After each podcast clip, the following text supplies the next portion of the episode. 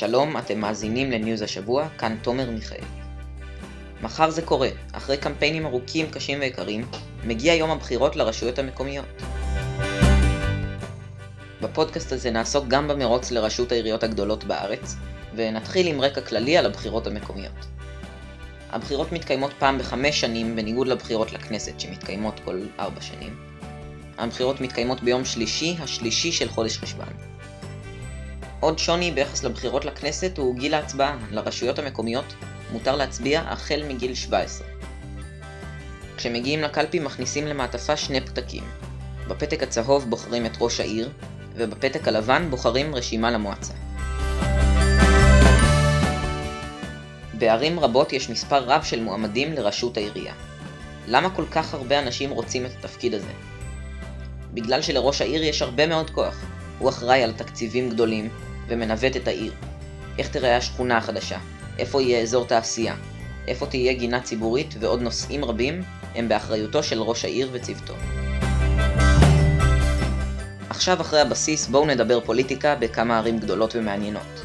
נתחיל מירושלים העיר הגדולה ביותר בישראל, שיכלה לזכות בקלות בפרק משלה. בירושלים יש ארבעה מועמדים מובילים זאב אלקין, משה ליאון, עופר ברקוביץ' ויוסי דייטש. לפי סקר מכון המחקר שווקים פנורמה, שנערך עבור רדיו גלי ישראל לפני שלושה ימים, עופר ברקוביץ' מוביל עם 30.7% מהקולות. אחריו ליאון עם 29.8%, אלקין זוכה ב-23.6% ויוסי דייטש מאחור עם 11.4%. נתונים וסקרים אחרים מציגים תמונות מעט אחרות, אבל ההנחה היא שבירושלים יהיה סיבוב שני. הכל תלוי בשיעור ההצבעה. אם יהיה שיעור הצבעה גבוה, מסתמן כי אף אחד מהמועמדים לא יזכה ב-40% מהקולות בסיבוב הראשון. אם שיעור ההצבעה יהיה נמוך, ייתכן שיהיה מנצח כבר בסיבוב הראשון. עכשיו תל אביב, העיר השנייה בגודלה בארץ. מול רון חולדאי ששולט בעירייה ביד רמה כבר 20 שנה, מתמודדים שני מועמדים עיקריים.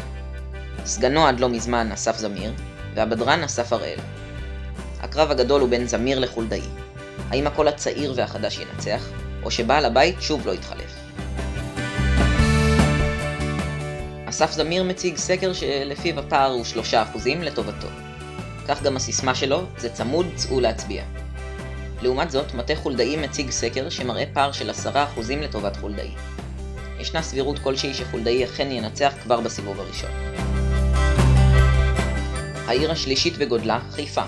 המתמודדים המובילים הם עינת קליש רותם, שלפי סקר וואלה ניוז זוכה ב-38% מהקולות, ויונה יהב, ראש העיר המכהן, שזוכה ב-19%.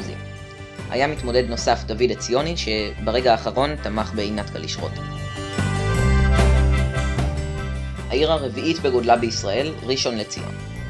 המתמודדים המובילים הרבים הם דוב צור, ראש העיר המכהן, דורון אוזן, רז קינסליך, ליאל אבן זוהר, מוטי אג'מי ואסף דאבול. דוב צור כנראה היה זוכה בקלות בקדנציה שלישית, אלמלא היה חשוד בפרשת השחיתות. עכשיו כנראה שצור יעלה לסיבוב שני מול אחד מהמועמדים האחרים, וגם שם לא בטוח שינצח בלי בעיה. ההתמודדות של דורון אוזן ורז קינסליך היא תופעה חוזרת. סגנים ושותפים של ראש עירייה ותיק מתמודדים מולו בבחירות. אלה היו סקירות קצרות של ארבעת הערים הגדולות בישראל. כמובן שיש עוד ערים רבות עם מערכות בחירות מרתקות כמו אלה.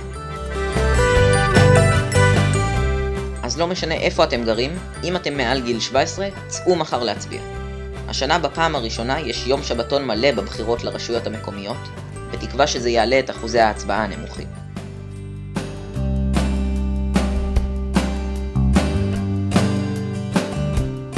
לסיום נאחל בהצלחה לכל המועמדים, חג דמוקרטיה שמח לכל הבוחרים, ויום מעניין גם למי שעוד לא הגיעו לגיל 17, אבל עדיין מתעניינים בבחירות.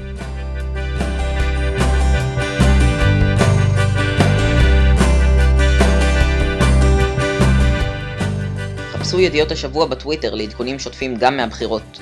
אפשר למצוא עדכונים נוספים באינסטגרם שלנו, ובקרוב גם האתר שלנו יחל לפעול באופן מלא. אתם מוזמנים לבקר כבר בכתובת השבוע.ml. להתראות.